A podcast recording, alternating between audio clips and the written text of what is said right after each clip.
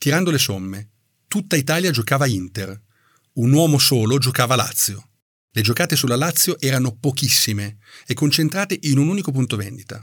Credo che per Marcello la partita che stava per cominciare fosse normale amministrazione, ma per tutto il resto d'Italia no. Calcio d'inizio.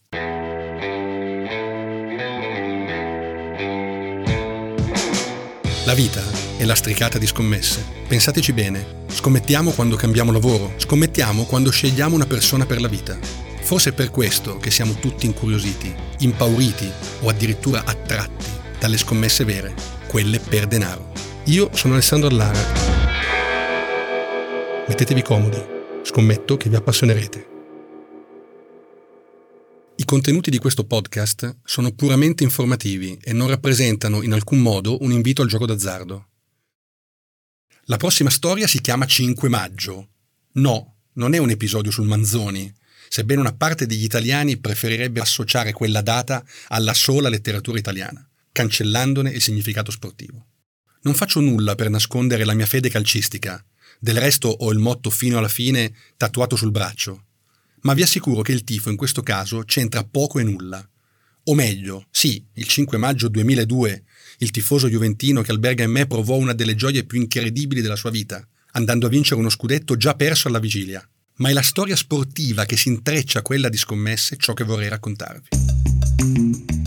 Nel 2002 la Juventus si affacciava alla stagione di Serie A con le ossa rotte dopo due scudetti volati nella capitale e con più di un rimpianto. Era quindi scontato immaginare una squadra con il coltello tra i denti, dato anche il roster impressionante di giocatori che la vecchia signora presentava ai nastri di partenza. Buffon, Ciro Ferrara, Montero, Antonio Conte, Nedved, Trezeguet, Salas, Zambrotta, Edgar Davids e Capitan del Piero. In quella Juve c'erano anche due miei amici, oggi straordinari padelisti. Nicola Moruso e Cristian Zenoni. Ricordo che comunque era una partita un po' particolare, nel senso che eh, era l'ultima partita di campionato, dove, dove, tu comunque non eri più padrone del tuo destino, ecco, diciamola così. E sembrava quasi una partita così ininfluente perché comunque il risultato non andava a incidere perché eri convinto che l'Inter comunque vincesse a, a Roma e quindi, e quindi vuol dire un po' particolare, un po' neanche poi così tanto tesa per, per, giocarti il campionato. L'antagonista designata della Juve era l'Inter di Hector Cooper, che rispondeva alla corazzata bianconera con nomi altrettanto pesanti: Toldo, Cordoba, Zanetti, Sedorf, Vieri, ma soprattutto il fenomeno, Ronaldo. Nella volata finale per quello scudetto si infilò anche la Roma campione d'Italia, la Roma di Totti, Candelà, Cafù, Samuel, Montella, De Rossi e Cassano. Queste squadre arrivavano all'ultima giornata, il 5 maggio 2002 appunto, con una classifica che diceva Inter 69, Juventus 68, Roma 67, dietro il vuoto, una vittoria dell'Inter all'Olimpico contro la Lazio avrebbe assicurato lo scudetto a Ronaldo e compagni, a prescindere dal risultato delle altre due partite. La Juve giocava in trasferta a Udine contro l'Udinese già salva, la Roma giocava in trasferta a Torino contro il Toro.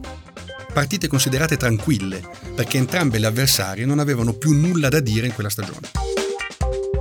Faccio un passo indietro. In quegli anni le quote dei bookmaker aprivano il lunedì, c'era grande fermento nella nostra trading room, sebbene fossimo una piccola società con una dozzina di negozi. Non solo perché operavamo in un mercato sostanzialmente nuovo, ma anche e soprattutto perché era la prima volta che fronteggiavamo un evento così clamoroso. Uno scudetto pressoché cucito sul petto di una squadra ancora prima di giocare l'ultima giornata. Il gemellaggio storico tra Lazio e Inter, infatti, lasciava presagire che quella di Roma sarebbe stata una scampagnata, Sapevamo che l'Olimpico sarebbe stato invaso dai tifosi nerazzurri e che anche la curva della Lazio avrebbe tifato Inter. Lo stadio olimpico è nero-azzurro, 75.000 i presenti, curva sud tutta interista, così tutto il resto dello stadio, ad eccezione della curva nord. Insomma, un palcoscenico perfetto per la festa che i tifosi dell'Inter aspettavano dal 1989, ovvero da 13 anni. A peggiorare la situazione c'erano gli insights di fantomatici addetti ai lavori vicini alla Lazio e giornalisti romani che rincaravano la dose sul disimpegno della Lazio in quella partita. La sconfitta era doverosa. Ricordo che un quotidiano sportivo uscì erroneamente con uno speciale scudetto Inter, probabilmente distribuito in un numero ridotto di copie in Lombardia. Insomma, quella partita era scritta, era sicura, era due fisso Inter.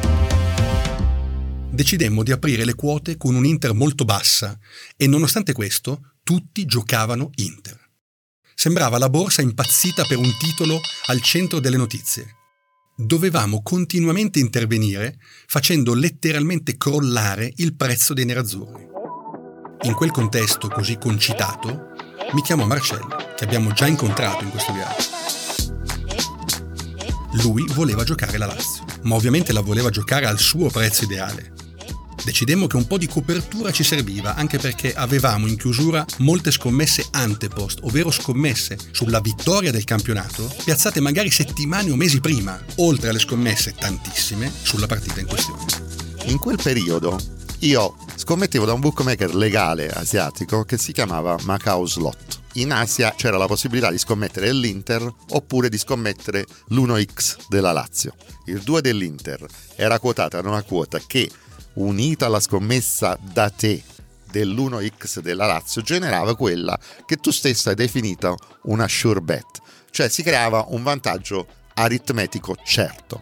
Quindi io semplicemente scommettevo le due cose. Ora, se la tua domanda è tu ti sei fatto un'opinione di come mai esisteva questa differenza di quota, allora io ti posso rispondere, ma ti posso rispondere con un'opinione che mi sono formato a posteriori, non tanto nel momento in cui facevo questa scommessa. A posteriori ho capito che in quegli anni i due mercati erano separati e non c'erano pochissime persone dall'Europa che scommettevano in Asia e viceversa, soprattutto viceversa. Le, le persone che scommettevano in quegli anni in Asia erano Victor Chandler, Tony Bloom che lavorava per Victor Chandler, Matthew Benham che lavorava per Victor Chandler e è interessante che voi sappiate che queste due persone che ho nominato, Tony Bloom e Victor eh, e Benham, sono i proprietari di due squadre di calcio che vanno per la maggiore in Inghilterra, il Brighton e il Brentford.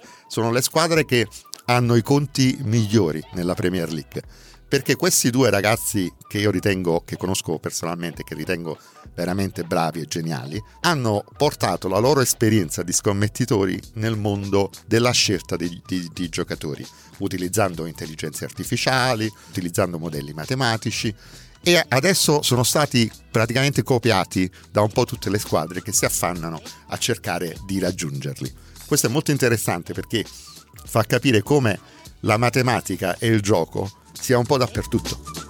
Con Marcello funzionava così. Io gli dicevo una cifra e lui, se la quota andava bene, la prendeva senza battere ciglio. Ad ogni cambio quota lo chiamavo e lui puntualmente, con la quota della Lazio che volava, diceva di sì. Aspettava in una sala scommesse di riferimento, con l'eleganza e la nonchalance di chi sta in coda alle poste. Io non ero incredulo perché ormai conoscevo il personaggio, ma quel giorno Marcello vestì i panni della nostra compagnia di assicurazione, in un mercato dove purtroppo i bookmaker non potevano e non possono neanche oggi riassicurarsi presso i Lloyds di Londra, come succedeva oltre Manica. Tirando le somme, tutta Italia giocava Inter, un uomo solo giocava Lazio. Nemmeno i tifosi bianconeri e giallorossi più incalliti ci credevano. Le giocate sulla Lazio erano pochissime e concentrate in un unico punto vendita. Credo che per Marcello la partita che stava per cominciare fosse normale amministrazione, ma per tutto il resto d'Italia no. Calcio d'inizio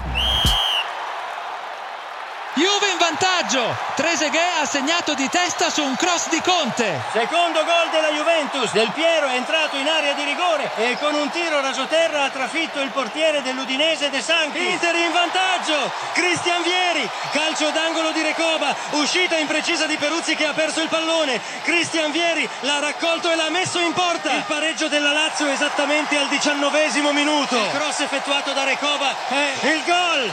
Ancora l'Inter in vantaggio. Gol di Di Biagio. Pareggio della Lazio. Ancora con Poborski. Siamo al 45esimo. Grande disattenzione difensiva da parte dell'Inter. Attenzione! Attenzione! L'Olimpico che interviene. La Lazio è in vantaggio esattamente al decimo minuto di gioco. Calcio di punizione battuto da Stefano Fiore e Simeone l'ha messa dentro di testa. Quarto gol della Lazio dopo 28 minuti del secondo tempo. Cross dalla sinistra di Cesar, gol di testa di Simone Inzaghi. È finita in questo istante con il successo della Lazio per 4-2. La Juventus è campione d'Italia. Ricorda così quel giorno Nicola Amoruso. Quando poi insomma la Lazio vinse la partita, noi eravamo increduli, ci guardavamo quasi eh, meravigliati, stupiti e quindi fu una sensazione molto strana. Festeggiare nell'incredulità, un'immagine molto forte perché insomma di quelle che di quelle vittorie che non, che non ti aspetti, ma arrivano inaspettatamente e, e quindi festeggi ancora di più.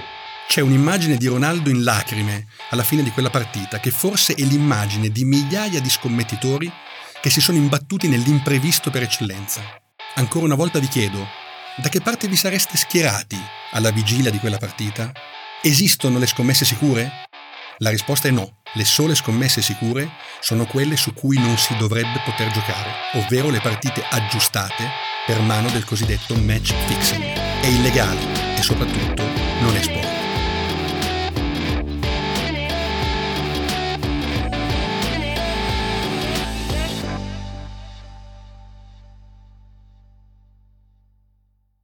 Contenuti di questo podcast sono puramente informativi e non rappresentano in alcun modo un invito al gioco d'azzardo. Il mio motto è giocare responsabilmente oppure non giocare. Potete raccontarmi le vostre storie per costruire nuovi episodi di questo podcast all'indirizzo confessioni.bookmaker.gmail.com Confessioni di un bookmaker è un progetto 731 Lab scritto da Alessandro Allara e Alessio Albano.